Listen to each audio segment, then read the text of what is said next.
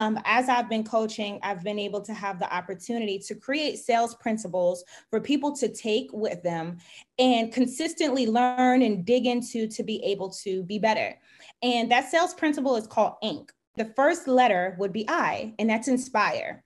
When you are a coach, a service provider, whatever the case may be, you want to inspire the demographic of people that you are called to.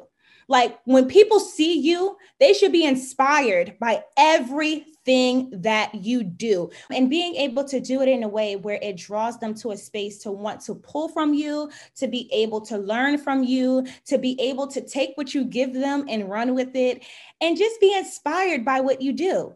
And after you've inspired your audience, nurture them. It's like you have a baby. You're nurturing them and you're getting to know them, and they're getting to know you. They're getting to understand your brand voice. They're getting to understand your product. They're getting to understand your business based off of just you nurturing them as a potential partner. One thing I'm trying to get out of saying is the word client.